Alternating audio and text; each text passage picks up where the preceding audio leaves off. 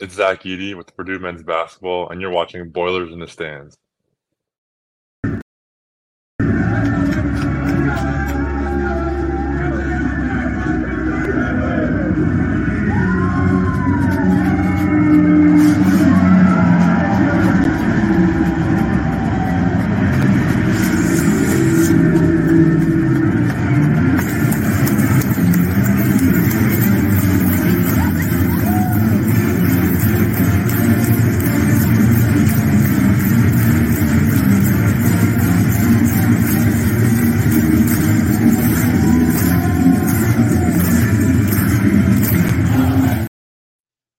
Welcome back to Boilers in the Stands following Purdue's victory in Maui, a 78 to 75 win over Marquette in the final, a game that came down to the end. Purdue had a big lead and they lost it.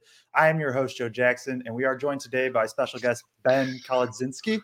Yeah, you got it. That that's close. There we we'll go. I was, I was I was worried about that head. no, it's but, all uh, good. It's all good. Nice to see you, Joe. It's been a long time. Yeah, appreciate you filling in for uh, for Braggs and that today. Um, obviously, Purdue comes off. You know, they went. They beat three of the top, conservatively, three of the top 15 teams in the oh, country, oh, sure. back to back to back. Uh, just, I guess, your instant reactions. We'll just go right there from this from this game from this tournament. So, so first and foremost, look at the murderers row that they went through this entire week. It, has been incredible. So, the number eleven team in the nation, the number seven team in the nation, the number four team in the nation, they were really on a roll here. But what's more impressive to me than just the fact that they won these games is the ways that they won them. Uh, they played only one good half uh, in in the first game. Uh, they they really had a slugfest, one of those win dirty, kind of muddy, murky type games in the second game, and then this game was kind of a a uh, a back and forth affair where they got to actually play their offense a little bit, but also uh, they got up big. They were up by 15 points, but then they lost that lead, and it showed a lot of resiliency for them to come back and be able to uh, to finally win at the end there. Yeah, no, I agree with all that. For me, I think um, uh, my like biggest takeaway from this, and we're gonna get into all the players and all the breakdowns in that right or right after this, but when you look at last year's team, you can kind of pinpoint November and be like, that was the best basketball that Purdue played. That that PK right. 85 was probably the three three of the best games, if not their three best games on the season. It does not feel like that right now. This team, although they just beat three of the top 15 teams in the country in, in different facets, this is not their. They still have a couple levels to go. This is not the best Purdue will be this year, um, and I'm confident in that. And I think that gives me even more excitement than just them winning. Is that there's just room for them to grow. There's room for them to grow defensively, offensively, like everywhere. And I am excited to see where this team goes. But more than anything, right now, just you know, excited that Purdue wins. Sure. Like oh, yeah. I know that there's going to be a lot of uh, there'll be a lot of the March comments on Twitter and stuff like that. But eh. for me right now, it's that's not something that Purdue can control. All I can do is, is win games right now, and, and that's what they've been doing. Absolutely. And, and, keep this in mind Purdue is going to be on Monday the number one ranked team in the nation. Uh, I mean, it, there is no other yeah. team in front of Purdue. There is no team in the nation that's been more impressive. Now we've said that before. The last three years, or we've been uh, the number one team in the nation in in, in November uh, or early December, depending on when it was. And so, you know, it, we're three-time uh, national champions in uh, November. Hang a banner, whatever, you know. But the bottom line is, what's different from this team versus last year's team and the year before that team is this team hasn't peaked, like you were saying.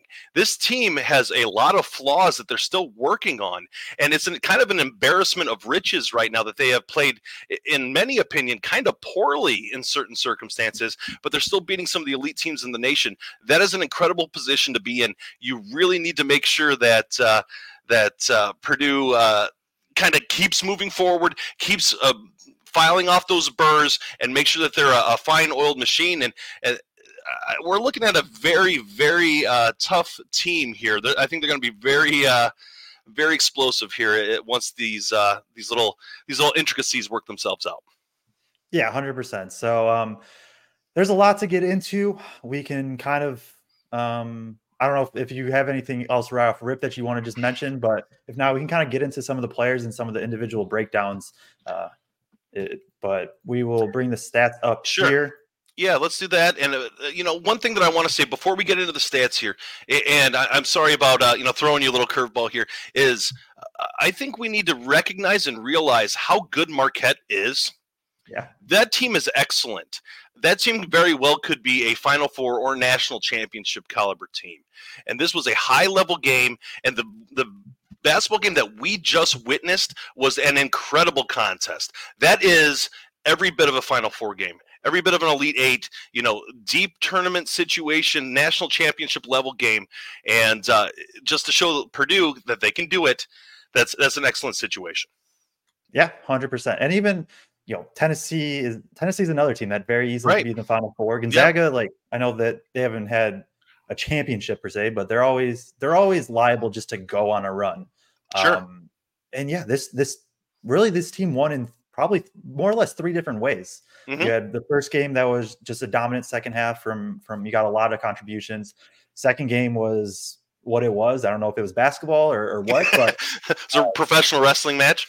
Yeah, exactly. But super physical, hit, um, lots of free throws, just a you know super long game. And then you have today where it's hey, it's Zach Edey's the best player in the country, and it's not close. And right, just the way that he dominates. Like I know it, it's our running joke on here is that we just don't talk about Zach a lot because it's like, what is there to say other than, hey, he's really good at basketball? But just we'll get into the stats 28 points, 15 right. two blocks, a steal. He did have five turnovers. Um, two of them, I think, two or three were definitely on him. Two of them, I don't know if they were mm-hmm. necessarily mm-hmm. him.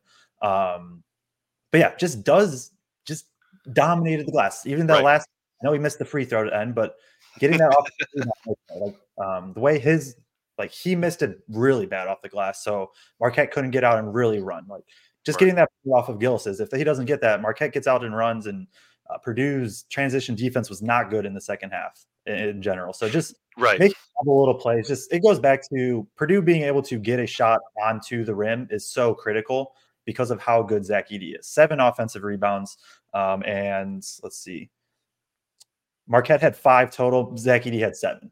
Um, right. And yeah, like it looks like we are joined by a special guest. He's uh, kind of new to the show. We're, we're trying him out, seeing if uh, maybe he can be a somewhat, you know, we'll bring him on maybe some in, in Braggs. Uh, doesn't have a camera. I don't know if he has audio. Hi, Greg.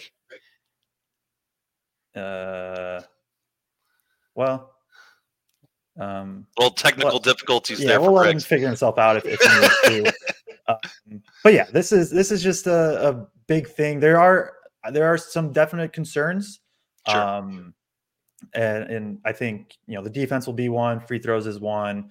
Um, these guys were gassed. I think. All oh yeah. Half, oh yeah. And pretty much everybody. Um, you saw like defensively. I think Jones was fine, but he also had to guard Kolek. So like Kolek's going to do what Kolek does. Mm-hmm. I don't think Braden was good. Like pretty much the rest of the guards, I don't think were necessarily good.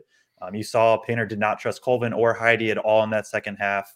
Um, and, and just kind of resorted to Loyer because although he wasn't good defensively, he was right. giving something offensively.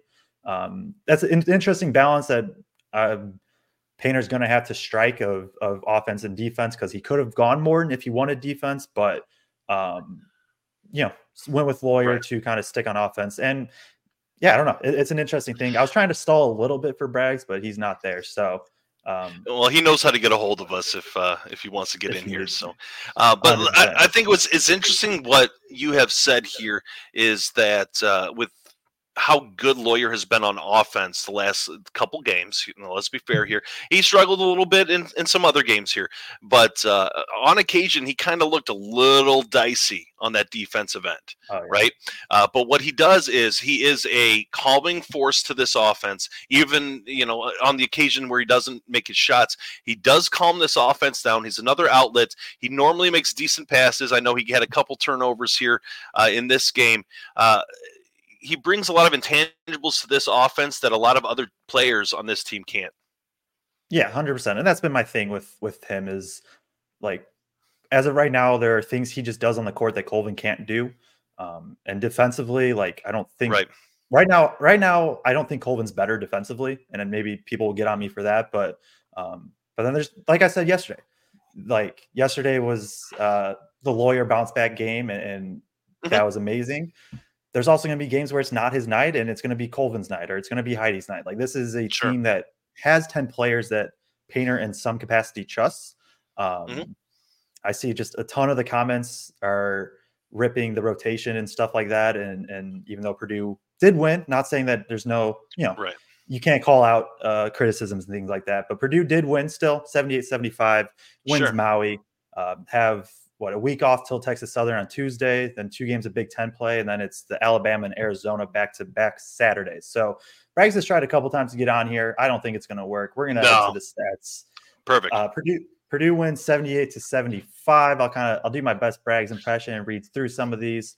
Uh, Edey, like I said, 28 points, 15 rebounds, did have five turnovers. Smith, 18 uh, points, four, six shooting, five rebounds, five assists. Excuse me, Loyer, 10, 10 points, two boards, and assist. Uh, Jones, 11 points, one assist. Team Purdue in general shot 10 of 21 from three, uh, seven and nine in the first half, capped off by the Lance Jones three, which, hey, Purdue won by three. Would you look at that?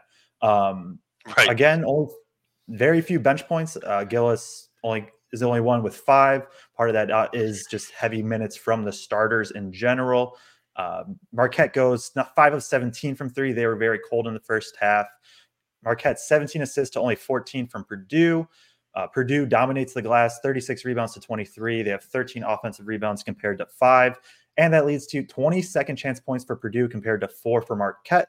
Um, is there transition? There's not transition points here, but I believe it was like 18 to 2 Marquette's 11 steals for Marquette, which is why they got a bunch of transition. Oh, there it is. Fast break points, 16 to 2. yeah. Marquette was able to generate a lot of live steals. So those are, I think are some of the main ones. Kolek goes for 22, 7, and 6 because he's one of the best players in college basketball. Cam Jones goes for 17. Ighodaro goes for 16, and I don't think he missed a floater the entire night. Um, after right. after turning out all those, is, does anything kind of stand out to you? So here's what I noticed. Uh, My eye test told me a that Kolek is a tremendous ball player. You could just tell by the way he moves and the way he kind of is graceful and coordinated out there on the floor. And I think, uh, and this is going to sound wild, but holding him to 22 points is is a bit of a um, a bit of a, a successful situation. You know, you never say, "Hey, uh, their their stud scored 20 points," but that's a good thing. But the way that Marquette looked fatigued, the way that Purdue looked fatigued, you oftentimes rely upon your All American, just like Purdue did with with Zach Edey.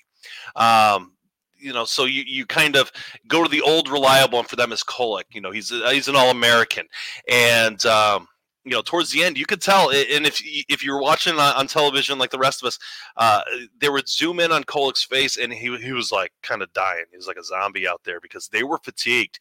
Three high level games in three days in a jet lag situation is a very difficult thing to do, and um, so I got to give props to that. But also, um, I, I really want to kind of prop up Lance Jones for what he's done today and what he's done so far this season. It's a huge deal. Him hitting that shot at three quarters court into halftime completely changed the momentum of the game. And also, hey, it ended up being the difference in the game if you uh, you know play that that th- three points out, you know, towards the end of the game. You know, just a, a throwaway shot ended up being essentially the difference in the game.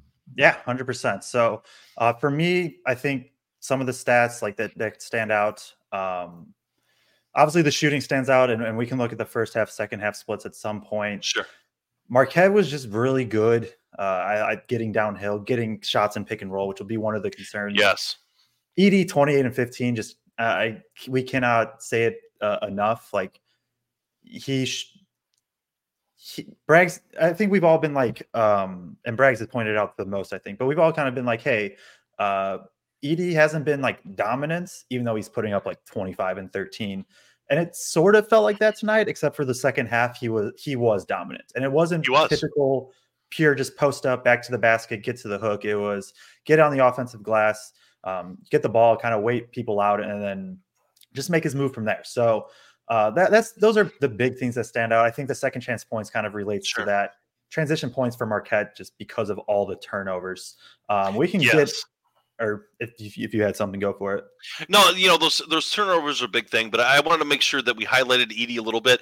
You know, I watch every one of your guys' shows, and we like we're- used to Edey kind of being the stud out there, right?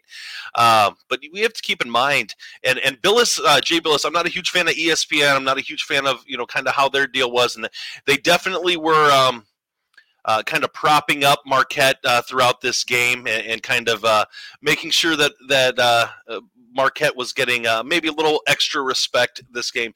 But um, Bilas actually highlighted the fact that Edey's getting massacred like every play. Yep. I, that's not a verbatim quote from him, so I'm sorry, uh, um, Bilas. Uh, but the bottom line is Edey's getting killed, and he got hooked and held and uh, you could see that kind of fire in his eye turn, like it, like the pilot light was lit. The very next possession, what was uncalled, was another hook and hold, and they didn't call it. Um, and then the very next possession, Edey threw three men off of him and dunked the ball hard. There's something to be said about being that alpha out there on the floor, right? Like you, you kind of just say, "Hey, yeah, all right, you're tough. I'm tougher." You know, let, us get out there and let's just get it done. And he, and he went cowboy, man, and he took care of it. And that's what you want to see from your leadership. Sometimes you just got to get after it. You got to take the game over. And that's exactly what Zach Edey did in that second half.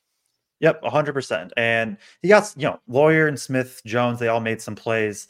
Um, but it was it was 100% Edey's show. And just even defensively, it wasn't his best night, but there you still see some times that it's Marquette shooting floaters and not getting all the way to the rim, and, right. and it adds up. Now Marquette's just they have a lot of skilled players and they knocked a lot of them down, but mm-hmm. I know just scheme wise, that's what Purdue wants. They want to just get to those yeah. floaters. Um, the only one I don't know about is if Ighodaro, they might have wanted those to be a little more contested, but um, yeah, just just a, a, really good night overall from Zach. Like sure. I had to play what 36 minutes, I think, um, on you know third game in three days, and it's because of how important he is to this team. So uh, we'll go. I kind of want to hit on who do I want to? Do you have anybody you want to hit on for sure next players? Uh, you know, I, I, I think that Braden Smith was a quiet killer today. I, I think we need to talk about Braden Smith. Can could you show his stat line if you got it handy? Yes.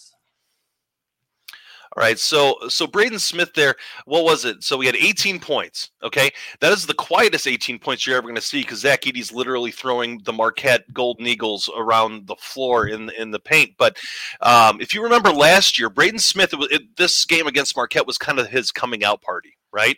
He kind of went hot in the second half. He hit a handful of threes. All of a sudden, we're like, "Oh, this guy's he's something." you know and yep.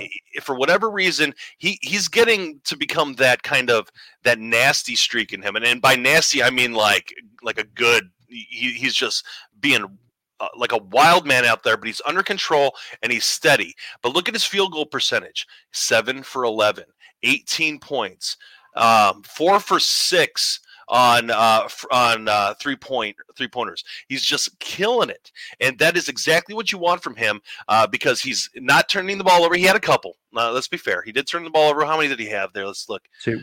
Two. Okay, so a couple, literally a couple for the guy who's handling the ball ninety percent of the time.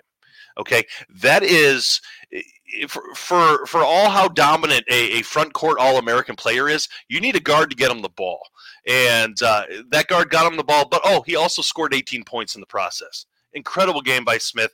I think he, uh, if it wasn't for Edey's spectacular play, Smith's my guy. Yeah, and that's that's totally fair. He was, especially in that first half, just so confident getting to his jumper. Everybody was, um, but it hit, got to a couple pull ups still uh, the one turnover for sure he got ripped when Ighodaro hedged and Ighodaro is also just a gifted defender and sure. you could see him you could see Ighodaro just time the swipe. Um, so that's still that's still a concern for me with him in general is what does he do against those hedges? But I think he kind of adjusted later and just drawing the big out and passing the ball and rotating it from there. But yeah um, absolutely Purdue, Purdue needed everything from him. Purdue needed everything they got from everybody but sure. needed all four of those threes for sure uh, five assists to two turnovers, and just yeah, just just calms this team. Like there's a reason that what Braden played. Let's see, Braden has played in the Maui tournament. He played 33, 35, and 35 minutes. Like, and there's a reason. It's because yeah. when he's off the floor, this offense it's it's just not as fluid. It doesn't mean that it is necessarily bad, but right. just not as fluid. Um, and I think there's still concerns defensively. It just went for every guard on this team pretty much today. For with me is just like Purdue needs one adequate defender from Smith, Loyer, um, or even like Colvin if he starts getting like pure like or Heide if they start really getting into the rotation. Just one more like good perimeter defender. Morton's obviously the guy, but I think you know Painter's not going to play him too many games more than 15 minutes just because of what there is offensively. Right. Yeah. Uh, but yeah, Brain was Brain was a stud on offense today, one hundred percent. Sure, and, and, here's the thing: there's uh, there's circumstances where Braden Smith simply is going to struggle on defense. Uh, he he is a a generous six one, right? Um, I, I, I think he's listed at six one or six foot, whatever he is. Let's be honest with ourselves. He that may be wearing uh, a, an extra pair of socks and some basketball shoes. When, but the bottom line is he can play. But anytime you have a six foot uh, guard and, and, you're going to potentially be going up against a six foot five guard or something like that, that that is just as quick as you, all right, there's going to be a little bit of a disadvantage there. But he is getting the job done. You know, uh, if we're talking strictly defense, uh, a tough tough uh, pickup for Loyer this this week. Yeah. Uh, and you know his offense carried him back, and his steadiness and his trustworthiness here he, that that was a good thing. He, but he had trouble closing out on some shots. We we saw a foul on a three. Uh, we saw a couple of times where it was kind of uh, you know getting blown by there as he's making a closeout on the three three point line.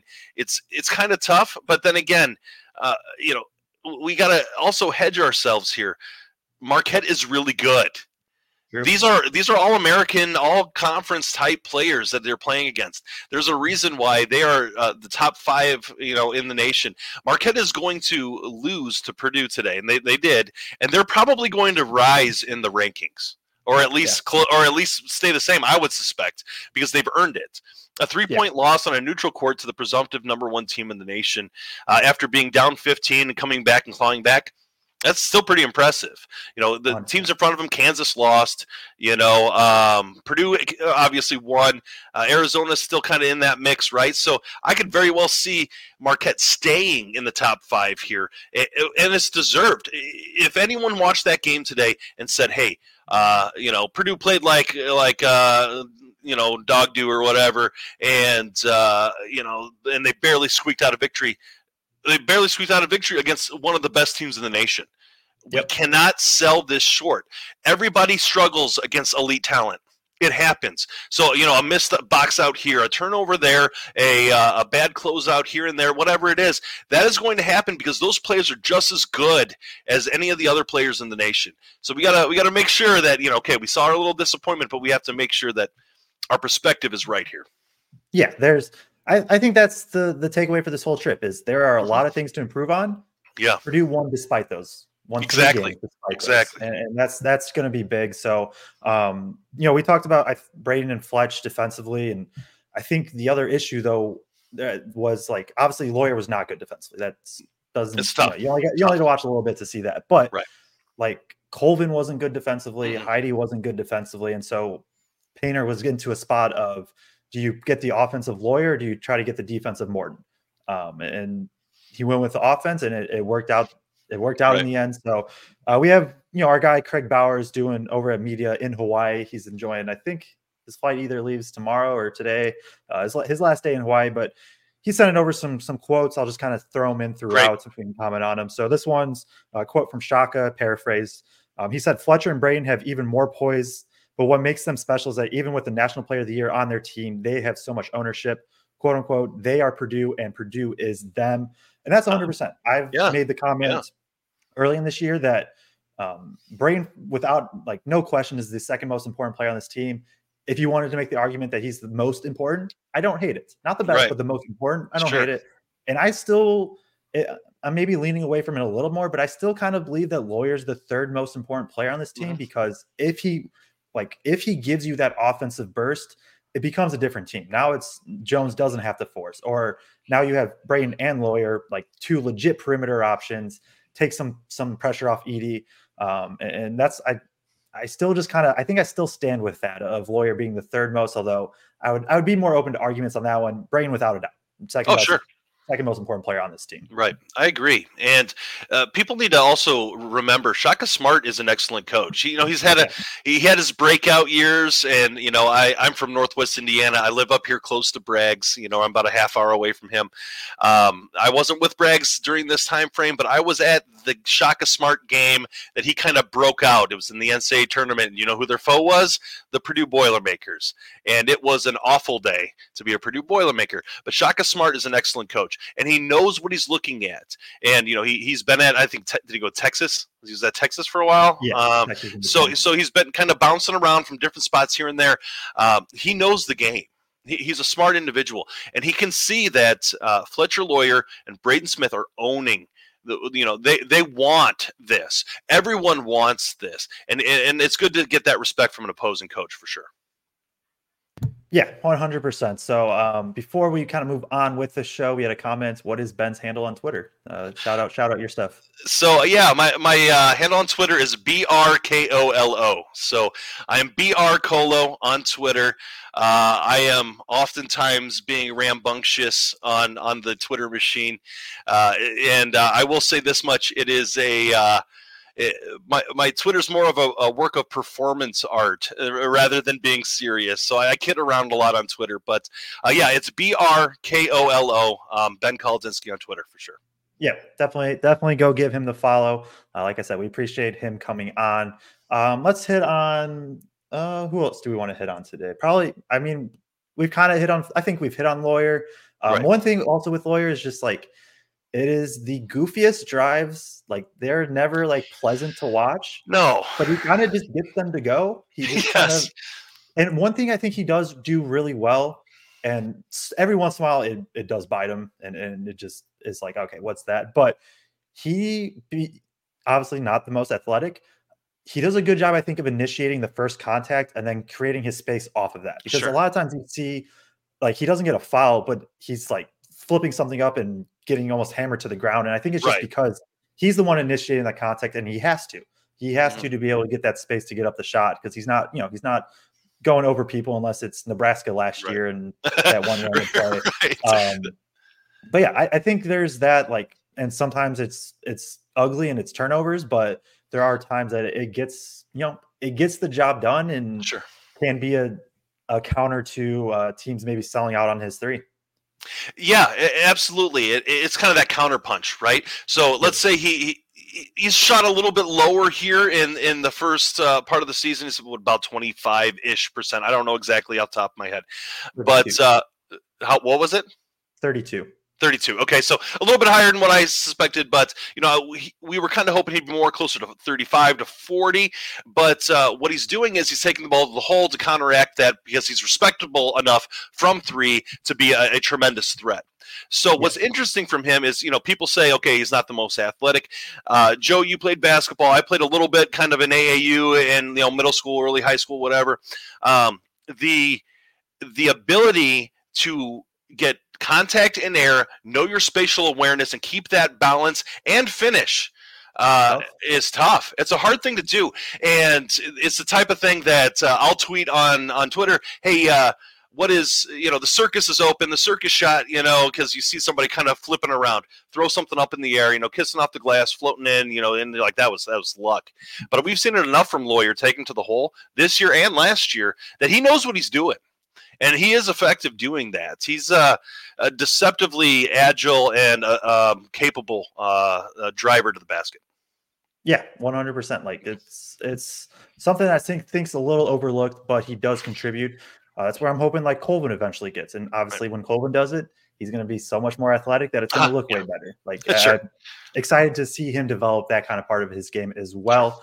Um, another guy I think we have to hit on is Gillis. He played 24 yes. minutes and um, we have so we have, you know, I, I, are you familiar with the uh, rotation uh, chart that we do? I, well, you, have I watch it every every game. I watch your guys' show, and I see a lot of colors here, and I kind of you explain it every time, uh, but I, I, can never follow. I'm Polish after all, so I, I get lost often on uh, uh, complicated things like this.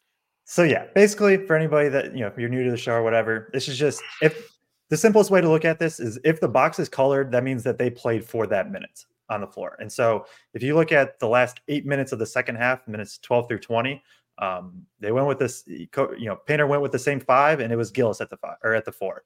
Um, and I think just the combination of somebody mentioned in the comments, uh, you know, some some good hustle plays. It may not show him the box score. He's going to do that. Uh, let's see. Did he have? He had no turnovers today because that okay. was his thing yesterday. Was just uh, yeah, the slip, slippery hands. Yeah, yeah, you're kind of missing some catches here. But you know what? Uh, he's a good athlete. And he, we know he can catch. You know, sometimes you just kind of get in your own head uh, with those little things. Uh, you know, just like, and I don't know if you're if you're paying attention to the football. Uh, you know, but Tyrone Tracy uh, had a couple muffed fumbles uh, mm-hmm. from a kickoff and a punt, and he kind of got a little rattled, but he worked his way through it uh, last week. So it's very similar with Mason Gillis. That guy's a competitor. He's a good athlete, and uh, you know, tighten up, tighten up those hands, and he's doing fine. Yep. One thing with him too, and I think I mentioned it yesterday, is he's continuing to be more willing to put the ball on the ground if he needs it. Yes. Um, like if he needs to take one dribble to get to a jumper or just mm-hmm. kind of keep the defense in rotation. He did it a couple times again today. Even if the shot doesn't fall, I just like seeing right. that because it's like that means he's confident and he's willing to go sure. out and make plays. A, a, point to add on to that to kind of dovetail off that is he actually looked for a shot today. Uh, yeah. often, oftentimes in the last, uh, well, pretty much almost the entirety of the season, it, him shooting has been rather due to necessity, other than you know to create. And, and it was almost like it, it, seemed like his confidence might have been off, uh, but you know because we've seen him light a, a, an arena up against Penn State. What did he score? You know, nine threes or something like that, something wild.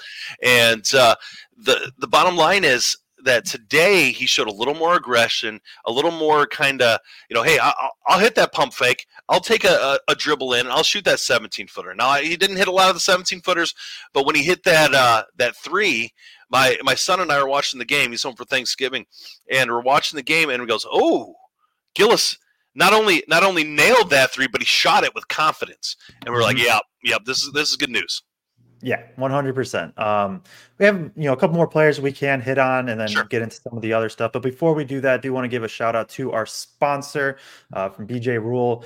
Purdue graduate and current Lafayette resident, BJ Rule has close to 15 years experience helping buyers, sellers, and real estate investors in Lafayette and surrounding areas. If you're looking to buy, sell, or invest in real estate, give BJ a call or text to set up an appointment to see how he can help you accomplish your goals. Your home will likely be the most expensive purchase of your life. Have the experts with Rainey and Company at Keller Williams on your side and let BJ help you navigate this process. Call or text at 317 345 4600. Appreciate BJ and and Company at Keller Williams for sponsoring this show. Um, this kind of on this Maui tournaments is it's been a fun Maui tournament. So yes. Um, bring up the stats one more time. I like we don't really I don't think we need to hit too much on the bench guys. We kind of hit Colvin and Heide didn't play because of uh, just Painter not trusting him defensively right, right. now. Um, Ethan's probably the one that's getting the most. I would say you you could see the reason why he would play more for that uh-huh. defense if they were to take out Loyer. Um, did airball the three, but took it again in confidence, which is still important. Mm-hmm. Um, but that's the thing. I think that's the the thing with Morton, and I love I love Ethan Morton. You're, you're there's not too many people that are more pro Ethan Morton than me, but it's just it, it does become truly that defenses just ignore him. Um, and they just right. give him his space. And when you right. have Edey that needs to get the ball with some sort of space, um, he's just you know that that's it's the reason offensively that he's just not out there. Oh, that brings me that does remind me of one um, kind of critic, uh, yeah, criticism, whatever on Edey sure. um, observation is I understand when he gets the ball, a lot of times, you know, Purdue cuts through and he has to wait to kind of clear out. He wants to read the defense. Mm-hmm. I did think there was a few times in the second half that he missed like just catching and going. Ah, um, yeah. Some of it might have been he was just, he figured there was less space than what there was. But I, especially down the stretch, I thought there was a couple times that Purdue had to force a tough three in the last five, six minutes. And um, maybe Edey, it would have been a little bit of a force from Edey, but I thought he, if he just went right away, he would have had at least a decent shot, and a decent shot from Edey is is better than a bad shot from the perimeter. I think. Sure, it very well could be. So here's the thing. Um, uh, were you a post player when you played? You're you're pretty no, tall. I no, was our center, but okay. we played a five out. I only played a five out. Okay, that's fair enough. You got you're uh, a big man that can shoot. Well, you know that's a that's a valuable thing. So, um, so I was an undersized uh, three. So I was very strong. I was a football player. So when I was playing uh, in the post, I was pretty skilled. The, the problem is you only can feel who's behind you. You can't actually see where your where your lane is. You're only feeling he's leaning back. He's seeing where the where the pressure's being applied to him, and then he's re- reacting to that. You know, oftentimes you, you know you don't know what's behind you. So, like you said, Did he have an opportunity to maybe hit and go like JaJuan Johnson used to back in the day and just kind of, you know, sweep in and take care of it? Uh, he probably did. He probably did. And the good part about that is Matt Painter's going to sit him down in the film room and go, hey, look, you know, you had this opportunity here. You didn't know it let's see what we can coach you up on to make sure you feel it when it's there and and, and listen to how ridiculous that what we are saying is this human being is just kicking everybody's ass out there on the on the floor, and we're going, well, he could have he could have done this better. Like, like I mean, like, listen to us assholes. You know, this yeah. guy knows. I mean, but the bottom line is, you make an excellent point the the good thing about this Purdue team, and it's kind of been the crux of, of everything we brought into this part uh, to to this point is this team has not played a good entire game of basketball yet this season, and they're going to be number one ranked team in the nation, and they are going to have the best resume in all of college basketball, and they still haven't put it all back together, or they haven't put it all together yet. That's incredible. Yeah. It's an embarrassment, yeah. and, and, and, like a, a, good embarrassment, an embarrassment of riches. And uh, Matt Painter's doing a good job. Uh, we just need to make sure that we as fans don't get a little too overheated and overconfident here. That uh, you know, November national championships. We've been there the last three years. All right, let's yeah, let's see how this goes forward. One hundred percent. Gotta just keep keep playing the games in front of you. There's gonna be a hiccup at some point. Sure. Like Purdue's not gonna be perfect on the year. Yep. Um, but yeah, just it excites me that Purdue is winning, but there's still so many things to improve right. on. Um, I kind of want to hit on the defense in general. We've kind of hit on the individual, like you know, we already mentioned the guards and things like that. Right. And, and Marquette hit a tough bunch of tough floaters. Um, there was just there was just some miscommunications. Uh, you uh-huh. when Marquette went on that run, it was three or four wide open buckets in a row, basically because nobody communicated. Uh, uh-huh. The only one where it was even somewhat was Gillis closed out on Kam Jones to because Kam Jones is a shooter, forced him to drive, and nobody's there to help. Nobody's there to help, couple, right? Yeah, a couple where it's just Jones and Loyer got caught up on a switch or not, and, and just no communication. It felt like um, Marquette.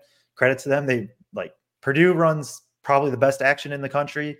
Marquette might run the second best action in the sure. country. And if you want to say the best, sure. Um, so they like painter always says it, right? It's like you you have your game plan, but you're playing another team. And Marquette right. did good stuff to pr- put Purdue in those spots, but at the same time, if we're talking Final Four and March Madness, like that type of run, um, those are things that got to be tied up. You can't you can't afford to have those mental lapses of four minutes in when it comes into ty- those types of games. You can't. And if Purdue wants to be this elite team, which they they, they currently are by the definition of, of where they're at, the, these mental lapses and these sort of things uh, is something that they're going to have to continue to tighten up. We are kind of spoiled in the fact that this team, this core, has been together for multiple years. So we can tell when they are not communicating because we've been watching them for, you know, I've been watching Purdue for almost 40 years now. But the us as a as a fan base, we know this team like the back of our hand, which is why when uh, opposing fan bases say, "Oh my God, all they do is get calls," uh, see the the free throw differential, and we're like, you know, tell me you've never seen Purdue football or Purdue basketball without telling me you've never seen Purdue basketball, because that's been the story here for the last, you know, better part of the last decade. But like you said, uh, this team is too mature to, to allow communication lapses and these long stretches of, of negative uh, opportunities. But also keep this in mind communication is, is actually a skill. And with any skill that you have, it, it diminishes when there are when you're fatigued. And yeah. Three nasty games on on jet lag, and they've been they've been you know uh, eating poi and looking at girls in, in grass skirts, hula dancing, and you know whatever, enjoying their time. But you know it, it that does wear on you. These have been three of the nastiest games that Purdue's going to play all year, and we played them in the span of three days. Yeah, that's that wears on you. Tennessee turned this into a battle royale these these young men are going to be iced up and they're going they're going to need to just kind of relax. They're going to need this thanksgiving holiday and be able to carb up you know get some protein you know some turkey or whatever it is and just be able to thank god that they can relax for a day or two because they have gotten their asses kicked. And it's it, but the, the the bottom line is it's a wonderful world where you can get your ass kicked but still win. That's a yeah. wonderful situation to be in. 100% um yeah I, I think um, another thing I kind of wanted to hit on defensively, and I'll get the we'll go we'll go two days in a row with the board. Oh, sweet! I was hoping we'd get the board out. Yeah, yes. we, we, can we can go to it. Um, I thought, you know, Marquette is very, very good offensively. They're I they are very, very, very good offensively. KenPom has them this updated after today's game. They are the fifth best offense in the country. Purdue's three for offense and six in defense, by the way. Um, but one thing that I think Purdue just hasn't done a lot this year, which is surprising me, is when teams run, it's called just an empty pick and roll. Um, does that show up? It does. Cool. And so what an empty pick and roll is, is say the ball's here, right? You have your defender, and then you're gonna have a guy set a screen. You have this is Edey, this is Jones, Braden, whoever. Um, then it's going to be spaced out more or less like this, right? So Purdue generally will have a defender here. They provide some nail help, and then this guy's going to be here. So this is an empty pick and roll. Mm-hmm. Um, if, I, if at any point you can't see this well, just let me know. You're, you're looking good. You're looking uh, All right. clear and handsome, so it's a good thing. Let's go. So an empty pick and roll is because there's nobody in this corner at all, right? Usually when you run a pick and roll up, if say this guy has the ball, then you know this guy will be setting the screen here, and this guy will be kind of here. So there's somebody in that corner. Empty pick and roll, nobody's in this corner. And what a lot of teams do, and Purdue did a lot last year, and they just haven't done as much, is it's called icing the screen. And so what that is is this defender is going to jump out here. He's going to be here. And so as this screen is set, this defender is forcing this ball handler to go this way. So now you have your big and your, especially unless it's like first, maybe.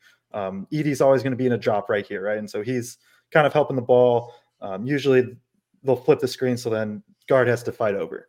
Um, there's my eraser. But what Purdue has been doing, which has been surprising, is they have not been icing that. They have not been forcing sideline, um, and they've just kind of been playing it straight up. And so when that happens, is you know you have your screen here, and he's you know ball handlers coming here. You have Edey and drop here. Is now this guy can either roll. Uh, you saw the pop a couple times from Gold, who didn't make any. Um, and this guy, especially if it's like Kolek, now he's getting here. He has this entire court to work with, all of it. Whereas if when they ice, he gets here and it's kind of more contained. So um, I thought they got burned a little bit on that just because, you know, Marquette also is good at hitting these types of shots, but just getting good looks in this paint and, and time. Then if you help, it's a kick out from Kolek or whatever. Mhm. Um, just something that I'm I'm going to keep watching going forward. So like I said, what they're not doing is icing the screen, which is forcing Sure. sideline when there's nobody in that strong side corner. Um, I, yeah, it was I. If if uh maybe next next game at media, I'll ask I'll ask Painter about it. But Sure. um, yeah, just something I, I noticed uh, that I wanted to kind of call out. Uh, I thought it was interesting and something Sure. I'll monitor going forward. Yeah, it's it's an interesting point that you make there, and uh, so the terminology that, that you that you were using, I was unfamiliar with, but the concept I kind of picked up. So, so here's something that I've noticed is everyone has said it ad nauseum the last few years. The the efficient shots in basketball are the dunks and the threes, right? Or open, uh, you know, threes that are that are in good shape. Those are the two things you want because it all works out. What you don't want is that 13 to 15 footer that uh, you know is kind of floating around the basket because it's the mo- it's the least efficient shot in all of basketball. It's worth only two points, and it's only a fraction better percentage than shooting a three. Okay, so you have a situation where uh, Purdue is playing this uh, pick, uh, the screen action head, head up or straight up, like you, like you had mentioned, to kind of force them into that 15 foot jumper. And then they hit the snot out of those jumpers. They hit them all day, and, and it's it was kind of incredible. It's like, you know, I'm sitting there, I'm like, yeah, shoot that. Yeah. Oh, he made it again. Yeah. You shoot that. Ugh, one more time. Kept making it. So it's almost like the inverse of that. Maybe there are players that are learning the art of the mid-range jumper just to counteract the the defenses are are forcing them to take these mid-range jumpers. I, I mean, maybe this is like a reverse. Uh, like conspiracy basketball theory that they're like, well, if they're going to give me that shot, I might as well be good at it. So, but today Marquette was really good at it, and I, I'm not sure if if that's how Painter's just like he's going to live with them, or you know, because those are tough shots. It wasn't Yeah. like uh, the Gonzaga game where they were taking you know hail mary shots at the end of the buzzer uh, for the shot clock and having them fall. The, these were almost by hey, you're going to give them to us, we'll take them. And uh, for a while there, they got real hot, and it ended up being a problem. Yeah, and Painter said like, and this those are the shots they're going to live with. Right. Um, in terms of the defensive coverage, I I, th- I don't think I pointed out quite as well as I should have. Is the biggest thing with it is yes, it's going to force some 15 foot jumpers, which is good. it more is just it allows the point guard to then have literally the entire court to work with Mhm, instead of yeah. just a fraction. But yeah, Yeah. the pick and roll coverage in general, like that's what Purdue wants to do. They're going to force 15 jump foot jumpers, 18 foot jumpers. You're going to have a couple people. You know, the Jalen Hood-Schifino game last year, obviously, is, Oh, is yeah. one that comes to mind. Um, there's going to be guys that are able to do it, but it's still just like a bet of hey, especially in college where obviously the players are skilled, but it's not the NBA. It's not the NBA Right. level talent. Um, you just aren't going to come across that many guys that consistent like where they hit that jumper so much that it like really puts fear into you. So, um, but yeah, I, I the defense has been I think solid for the most part. I think they still have another level they can get into. Um, so. Sorry, I've been my throat's been so dry these past few days, and, and I'm not trying to cough into the mic. Tis the But, uh, season for uh, dry weather for sure. Yeah. And then True. It's Y- it's especially this this past few days. It's just gotten to me. Um. So yeah. Uh. Let's see. We we've hit on pretty much every player. You know, I think the only one we probably haven't is. I guess we haven't talked about TKR and in Furst. Right, Um, right. Obviously, Gillis played more of the minutes at the four today. Uh, we'll, I'll pull up the rotation again. You see, TKR played five in the first and six in the second half. Um, Yeah. I thought he would- that first stint was probably one of his best stints of the year. He knocks down a three. He gets a post Right. up to go. Um, I, what he, he had he had a board. He had two assists. Um, defense just wasn't. I don't. It just wasn't the matchup for him defensively. that's Where right. Marquette was so much on the perimeter and so fast. Like I I just think that's probably the biggest reason why he didn't get minutes. First, I don't. I think Furst is probably he was more of just Painter was rolling with Gillis and less of Furst. Um, unless I'm, I could be totally missing stuff, and you correct me if I'm wrong. Like I don't think he had a bad game. He had a couple turnovers, so that could be it too. Um, I guess yeah, nothing really stands out to Furst, and that might be just Right. the reason why also that Gillis got those minutes. Well, look at the matchup. you know, don't get me wrong. Uh, Furst is a, a tremendous player. You know, he's he's six foot nine, six foot ten, or is he six eleven? Uh, however tall he is, he's awfully tall. He's he's a good athlete, and he's able to kind of play a little bit of an inside out type scenario. Uh, not quite as inside as TKR, not quite as outside as as you know a like a, a true stretch four. Um, the thing is, though, this Marquette team is a bunch of six foot seven guys and one six foot nine guy is their center. So his ability and his the matchups really doesn't necessarily work. And the same with Trey Kaufman-Renn. We've noticed the last few games when Trey Kaufman-Renn is the featured five or or a, a featured situation four, he goes to work and he scores. Um, it's similar circumstance to, he- to here with with Furst he- when he's more of a a stretch four he, it works out for him. But the matchup on defense against this explosive Marquette offense, it wasn't really the right fit for either of those individuals, but it was the right fit for Mason Gillis. Yeah, no, it's yeah, yeah, that's totally fair. And the spacing on offense is a big thing too. With hey, when Edey's got to go, and like you want to provide him as much spacing as possible, and that could be a reason also why Morton uh, didn't get those those minutes down the stretch either. Of just Painter was trying. You you had a good thing going with Edey, um, and just Yeah. trying to feed him the ball, and with that, you want to provide as much space as possible with that. Um, if everybody, you know, we have about 200 people live right now. We appreciate everybody tuning in. If you, uh, you know, could just give us a like. If you aren't subscribed on YouTube, do that. If you're listening after on audio, you know, five star reviews, things like that. Just, just help us out in general. This is our third show in three days. Going to have them, you know, every after every game, have some interviews throughout the year. So if you are enjoying, uh, please like and subscribe. Just, just helps us a lot. Um, so yeah, oh, Michael Davis brings up who won the signed Edey jersey. Uh, we're putting out a tweet tomorrow about who won that. Um, I know we we we were we said a couple days ago. Um, it just it hasn't happened, but we were putting out the tweet for sure tomorrow about who won. Be on the lookout for that. The, the Um, Boilers in the Stands crew have been pretty busy the last couple days, so uh, they'll, they'll get that out there to you guys. yeah, one hundred percent. Will we we we promise we will. Um, yeah. So we're I know we're kind of getting closer to the end probably Sure. of the show. Uh, is there anything in general in terms of Maui, um, in terms of like more of the individual games that you kind of want to just throw out there? Um, you know, it kind of the Boilers in the Stands, folks. So I, I'm a, a quote unquote rival media member, right? Even though I've been friends with these guys for a bit, um, the the one of the things is uh, the Boilers in the stands. They gas the team up. You know, they they brag on the team. They they get them. You know, we're fired up. Uh, Braggs is a ball of frenetic energy. You know, he's like Chris Farley and uh, Tommy Boy. He's ready to go. Um, the thing is that uh, we should probably be probably be pretty proud of this team right now. There is no reason not to be excited. There's reasons to be cautiously optimistic, but there's no reason not to be like, oh yeah, we got some shit moving in the right direction. So whenever you you talk to some of these media folks, so I, I get uh, in, in, my stuff with with ISC Purdue. I, I kind of get a lot of the yeah you're you're you're 100 percent positive you're always you know trying to you know you you try spinning a, a positive story out of a three and eight football season you know, and getting me to do that. But the, the reason we do this is because we are fans of the team, right?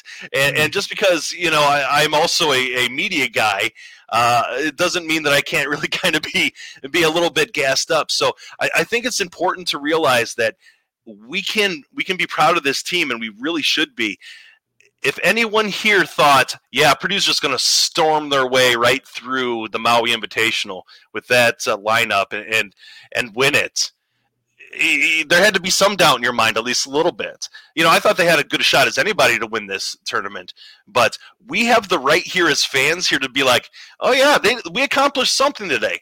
Our, is it our main goal? Was our goal for this season we're going to win the Maui Invitational? No, no. Uh, no. You know, was is our goal this year we're going to win the Big Ten championship? I mean, yeah, it's a goal every year to do that. Uh, to win the Big Ten tournament champion, yeah, that's a goal every year, right? Uh, there, there's obviously bigger prizes at the end of this season that we're kind of hunting for. Uh, but until then, you can still pat uh, this team, Matt Painter, these players, and all the fans that went out to Maui and spent uh, you know hundreds of millions of thousands of uh, dollars to to go out there to Hawaii. Um, but they showed out for the team. Be proud at least for a few days. Don't let it get to your head. Don't get cocky on Twitter. Don't start, you know, putting gifs in the uh, opponent's uh, um, official uh, Twitter account for basketball. No need for that sort of stuff. Just put it this way: we uh, we should be proud. Enjoy this. This is an important situation, but also there's room to grow, and there's plenty more uh, of uh, potential successes and outcomes in the future. Yeah, I'm going to just reiterate what I kind of started with. And I think we mentioned, and you just kind of hit on is right. like this team won three really tough games against really good opponents. And there's just so much room for improvement. Like right. Purdue is going to be ranked number one in the AP poll. Uh, they're number one in KenPom. Like they're, if they're not number one in the country by most power rankings, they're number two. Right. Um, and there's just there's a whole nother level this team really can get to. Like as I think some of the the you know Colvin and Heide have shown spurts as they start getting more and more comfortable and it becomes more consistent. Um, it is kind of the rotation of Furst TKR Gillis gets more figured out and, and TKR mm-hmm. gets more comfortable both as the four and maybe when he's in with Furst. Um, they're defensively like getting just better defensively against pick and roll in general. Like Edey can only do so much. Got to have some guys on the perimeter. Like there's just so many things. Also, just the the up and down three point shooting. I mean, Purdue is Mm-hmm. Purdue is the 18th best three point shooting team in the country right now at 40.8%. It doesn't feel like it. I'm going to be honest. It doesn't. It does not at all. But they've gone 47%, 26, 23, 47, 35, 55. Um, yeah. Or reverse that order, but the 55 right. is the Samford game. But yeah, like it's, uh, there's a lot of things to improve, and this team's still very, very good. Like that is huge. So I guess we're, we're, like I said, we're kind of getting near the end of the show. Sure. Um, we've hit on the the Maui tournament. I'm curious, mm-hmm. is what do you aside from Purdue? There's things to improve. Um, is there anything specifically that you're like, oh, that kind of interests me, like going forward with this team? To be honest with you, I want to see more development on the defensive end. You know, we, we kind of know where they're at on offense. Uh, you know, like you just said, they're kind of a mercurial three point shooting team. I'd like to see a steady you know 35% as opposed to a uh, 22% and then a 50% you know and kind of bounce around um, but you know that's okay. We kind of know what's going on there. But uh, we've said from the very beginning, uh, one of the biggest uh, issues with this team is uh, athletic ability, at least from le- compared to last year. The athletic ability and the um, how that's going to meld and, and how does Purdue get more athletic, get more stronger, get faster, jump higher, all that stuff. So we have some players on our team. We've got the Myles Colvins, we've got the uh, Camden Heides. Uh, these are really good athletes, but they're not quite there on defense yet. Mm-hmm. And, and, the old adage is, uh, if you are a top twenty offense and a top twenty defense, you're more than likely going to the Final Four.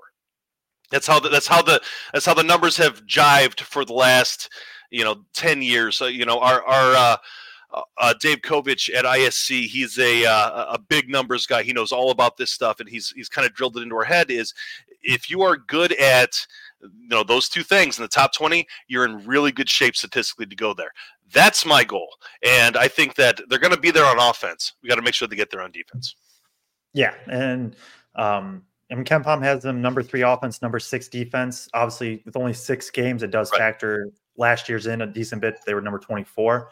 Um, but yeah, no, I, I, think there's a lot improved defensively. We're also like Edey was dominant in the second half. Mm-hmm. We haven't seen an Edey 40 minute game, I don't think yet. Right. Like that's going to come at some point.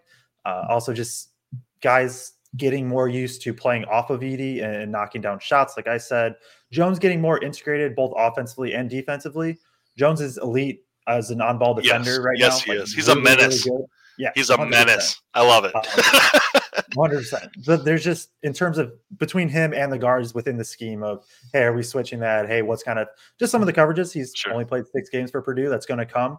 Uh, but yeah, it, it's gonna be it's gonna be fun. They got Texas Texas Southern next week, and then it's Northwestern and Iowa um, Friday, Monday, uh, Big Ten games. So that at North that at Northwestern game is going to be the one that opens up the Big Ten season. Mm-hmm. Last year, Purdue goes to Northwestern. They lose by four or six or whatever it was. Um, yeah, I'm not a big fan of that game. Yeah, no, nobody really is on the Purdue side with uh, the the physicality of that game. Um, Northwestern has been solid this year. Sure. They're four and one. They've beat Dayton, um, but they haven't been great, I don't think. But what they're going to do is they're going to have their scheme. They're going to. Mm-hmm. I expect from their side like last year. We'll see what the the refs right. do and, and what gets called or not, but it's going to be if physical. If their coach can grab one of our players while he's uh, trying to make a cut, you know, we'll see how all that works out. Yeah, uh, they're going to be physical. They're going to double team Edey on the catch in the post. Mm-hmm. Um, they play a small ball four in Brooks Barnhizer, who's been really good. He's like he's averaging good. a double double. He's good. Uh, but can you know Purdue just dominate the glass with their size? Those are going to be some of the things I'm looking for there. Not overlooking Texas Southern. Obviously, got to take care of business there as well. Um, but yeah, are you? We you know we we appreciate you coming on, kind of filling of in. I'm of course, sure, thank you. Yeah, not sure. Not sure. We'll definitely get you back on at some point. Great. Not sure exactly that'll be, but appreciate that. Um, do you have like thoughts on the Big Ten season in general as we we start wrapping up? Yeah. Um, to be honest with you, uh, I'm not saying this because I have been a uh, you know a fourth generation Purdue student, and uh, you know I am a diehard one of these types. If you're not looking at the landscape of the Big Ten right now and not thinking that Purdue should be the favorites uh, with the way some of these teams have struggled, you're fooling yourselves. And the only thing that's going to stop Purdue is Purdue right now. You know, I mean, obviously, let's let's not talk into you know weird ether things, you know, injuries and yada. Let's not bring that up. The only thing that's stopping Purdue right now is Purdue, uh, because every single team other than the Boilermakers right now in the Big Ten has has shown uh, major um, issues, major gashes in that armor. So, um, but that's not to say that over you know a 20 game Big Ten season that things you can wear down. Uh, familiarity breeds contempt, right? So these people mm-hmm. know Purdue. Uh, the the the whistle is a little bit different in the Big Ten, um, which is uh, one of my theories as to why um, Big Ten teams don't win national titles in basketball. Um, but also, this team is designed to succeed in the Big Ten. So hopefully that continues this year. Yep, hundred percent. And uh, it, it's going to be theirs to lose. It's right. not the ultimate goal for this team, but at the same time, you got to set yourself right. up for March, and that's going to that yep. winning a Big Ten championship can do that. Um, like you said, every really every Big Ten team in some facet has kind of been like, hey, uh, what, what's going on there? You could mm-hmm. like the, we'll see how many bids this league gets as of right now. Um, and Rob White brings up that we still have you know Purdue still has KenPom number four and five teams on neutral courts in Alabama and Arizona yeah. back to back Saturdays. Like excellent point, Rob. Has two more really good non conference games mm-hmm. with it. Absolutely, really good point, Rob. That's that's excellent. So, you know, th- this is incredible. The situation that Purdue has has done uh, already, the success that they've had in this preseason uh, or this pre-conference season. Um, but but Rob's point is absolutely real. You know, if you remember last year, Alabama was considered the best team in the nation for a big chunk of the year. Um, Arizona right now, eh, they they have a legit claim to probably the number two spot in the nation. So in Indianapolis, in a couple of weeks, it very well could be uh, number one versus number two in um, was it Gainbridge Fieldhouse or Market Square Arena or whatever it's called nowadays. Uh, you know, that's uh, that's an excellent point, Rob. Yeah, hundred percent. We'll find out. I just pulled up Arizona's schedule. They beat Duke by five at Duke. The other four games that they've won are were bye games, but uh, their schedule, you know, they go neutral against Michigan State, home against Colgate, home against Wisconsin, uh, basically in a road game at Purdue, and then they play Alabama. So that's that's we're gonna find out what yep. Arizona is really about in these yep. next five games. Um, Alabama has man, this Alabama and Arizona are both playing a lot of Big Ten teams. Alabama plays Ohio State, then Clemson, Arkansas State, Purdue, Creighton, and then they play Arizona. So um, these are two teams that were Purdue's going to be kind of in the midst of their tough stretches of the season. I don't know if that'll factor in at all either, but um, yeah, to kind of recap and just just finish this off overall is sure. hey, Purdue won Maui. They just yes, they did. the top uh, 15 teams or whatever three of the top 10 teams per KenPom right or 11 teams per KenPom right now.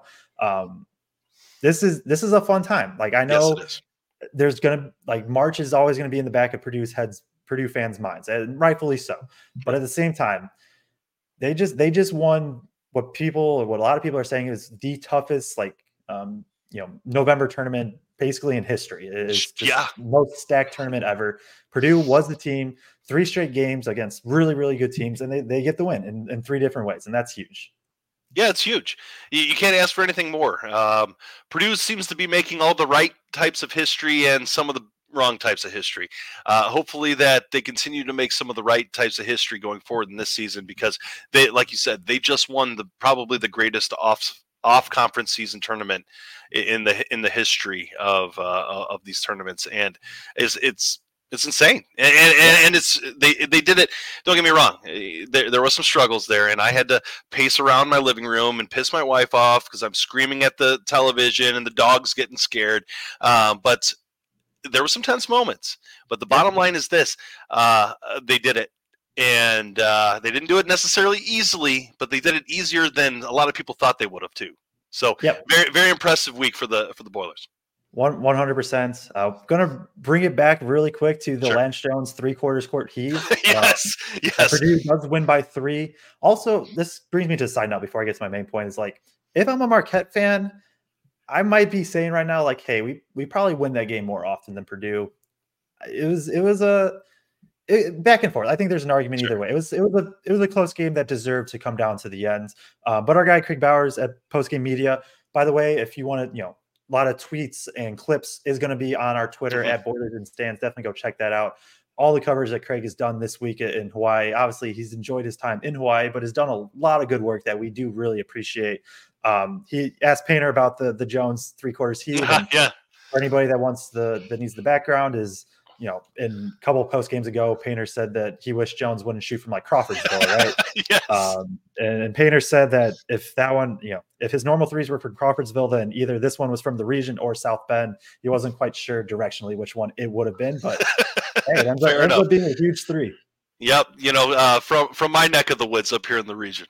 Yeah, it was incredible. So you know, we uh, my my son and I were we were you know, all right, hey, all right, going to the half up, uh, you know, eight points all right, cool, whatever. And then I'm like, we, we, it's God's honest truth. And I, I put, it, I got a Bible in the bookshelf behind me. I'll put my hand on it and say this. I said, ah, yeah, what is it? Two and a half seconds. You got two dribbles and a shot. Give it to Lance Jones. Let him cook. And then all of a sudden, you know, dribble, dribble, shot, and, and we're like, no way. No way. And, and of course it gets buried and, and, we, you know, we piss the dog off because we start screaming and, you know, my wife's rolling her eyes at us again and all that stuff. But, um, very cool moment, very cool play. It's something that we're going to remember forever. Shots like that don't happen that frequently, so keep that in mind. It's a pretty rare one. I was thinking like that's probably the longest shot I've ever seen live. Yeah, like, I, have yeah. seen some like half quarters and stuff for sure, but like I don't remember like a that was like an eighty percent of the court almost. Like that was a Yeah. full three quarters. Uh, yeah, I- I, think that's the longest shot I've ever. And he he chucked that thing up in the air. Yeah. That wasn't like a bank in. It was a that No. was coming straight down in the rim. Well, and you saw the kind of touch he had on it because it actually rolled around the rim a couple times and went in. So, so he had a little bit of English on that. So I, I got to give him credit. He meant to do that. Yeah, he must have. He, he definitely called that. So uh, yeah, I th- we've hit on everything now. Like I said, um, Kraig's going to have a bunch of the post game stuff over on our Twitter. Some of the stuff maybe makes its way to YouTube. Which, if you are watching on YouTube, please like and subscribe. Um, if you are listening on audio after, we are on Apple, Google, and Spotify podcast. Definitely check us out there. Thanksgiving's coming up. You, know, you got car rides, things like that. Kill an hour with with us uh, talking some Purdue hoops. So um, appreciate Ben you coming on Thank you. again. Once again, just let everybody know where they can find you. Yeah. and on Twitter and all that stuff. So uh, yeah, I appreciate it. Uh, check check me out uh, for Twitter at brcolo. That's at b r k o l o. Uh, I write weekly articles at ISC Purdue, uh, Indiana Sports Coverage Purdue. Uh, their Twitter handle is at ISC underscore PU. So check them out. Uh, and if you're in Northwest Indiana, check me out at uh, Lakeshore Public Media, 89.1 FM. I, I do a, a seasonal uh, football show, radio show, and a uh, seasonal television show for them up there. And, uh, you know, all of that while uh, still getting all my Purdue fix in and uh, raising a family and petting my dog every night. So um, I appreciate all of this. And, and thank you for letting me on, Joe. And, and thanks, Braggs. And, and thanks, Kraig. You know, I, the, the, all of you guys are my buddies. I haven't seen you guys in, in a few months yet, but um, j- just thanks for having me on. And if you ever need me again, I will be more than happy to come back. Yeah, definitely appreciate it. Um, real quick, because there was a good comment. Rob White said, "Lost in all this, how big of a tip in Edey has with a minute left." We don't Yeah. need to talk about it because we're, we're wrapping up. But yeah, that Yeah. was just Excellent. another reason why Edey was so so good and why it's so important to get a shot on the rim. Uh, you can follow me on Twitter at Joe Jackson CBB. We'll have the film thread out tomorrow, uh, talking about this game. Could not get to the one from Tennessee, but also who really wanted to rewatch that game. So, uh, but definitely tomorrow morning we'll have the Purdue Marquette thread out as you go about Thanksgiving. I hope everybody, you know, safe travels and enjoy your Thanksgiving. I appreciate everybody tuning in through the Maui tournament. Have coverage on Twitter at Boilers and Stands. Um, and yeah, just we appreciate everybody tuning in. We will see you Tuesday post game show against Texas Southern.